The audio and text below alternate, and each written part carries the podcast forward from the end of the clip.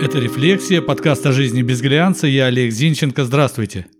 Вот зачем? Скажите, зачем мы пускаем к себе чужаков?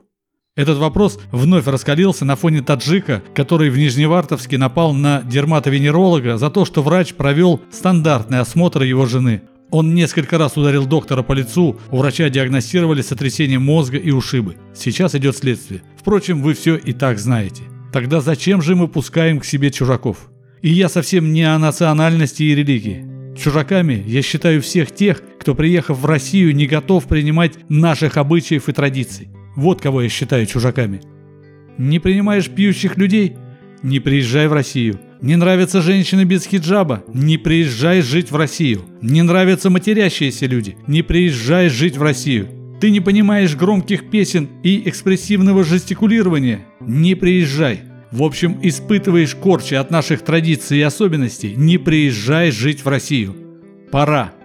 Пора начать фильтровать иностранцев, которые едут в Россию работать, заведомо испытывая ненависть к нашим людям. Есть экзамен для иностранцев, но это какая-то профанация.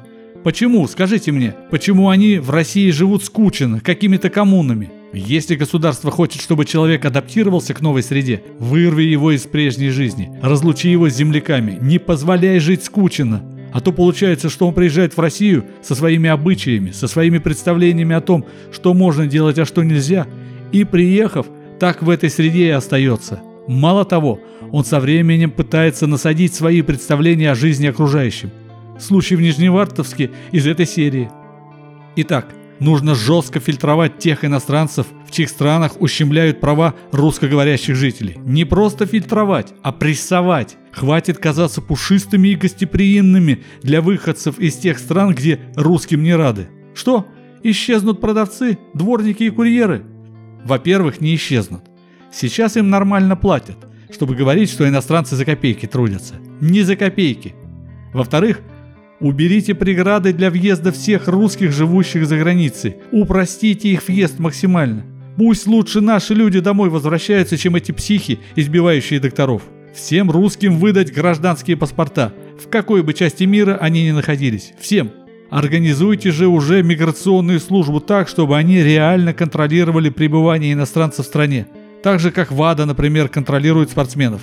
Пусть они проверяют мигрантов и днем, и ночью. И не просто проверяют, а задают им вопросы о стране пребывания. Может ли гинекологом быть мужчина? Может ли женщина носить мини-юбку? Можно ли сидеть на тротуаре на корточках? Можно ли громко разговаривать по телефону, если вы этим мешаете другим? Можно ли плевать под ноги? Можно ли избивать всех, кто не нравится? Конечно. И нашим людям неплохо бы кое в чем подтянуться. Но это наши люди. Мы сами разберемся, как нам жить, как себя вести, что хорошо, что плохо. Наши проблемы, это слышите? Наши проблемы. И нечего к ним подкладывать свое дерьмо. Нет уж, уважаемые мигранты-иностранцы, забирайте свои проблемы с собой и в путь, в свой аул, к своему арыку. Мы же не лезем к вам с советами, как жить. Более того, мы не едем к вам жить, чтобы учить вас, как правильно жить.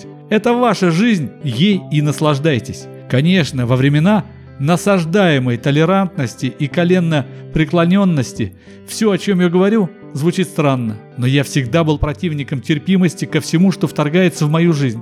Если то, что вторглось, реально остановить, то с этим надо бороться. Никакой лояльности, никакой терпимости. Мы живем в стране с укладом, очень далеким от идеалов.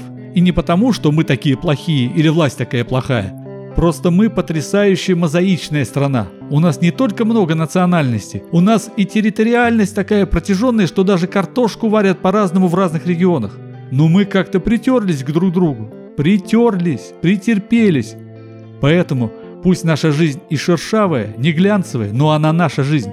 И я люблю и страну, и жизнь. И даже мигрантов готов терпеть, если, конечно, они своими руками в мою тарелку не лезут и не диктуют мне, как я должен дышать. Так и живем. Это была «Рефлексия», подкаст о жизни без глянца. Я Олег Зинченко. Жду вас в сообществе «Рефлексия» ВКонтакте. Ставьте лайк, подписывайтесь. До встречи.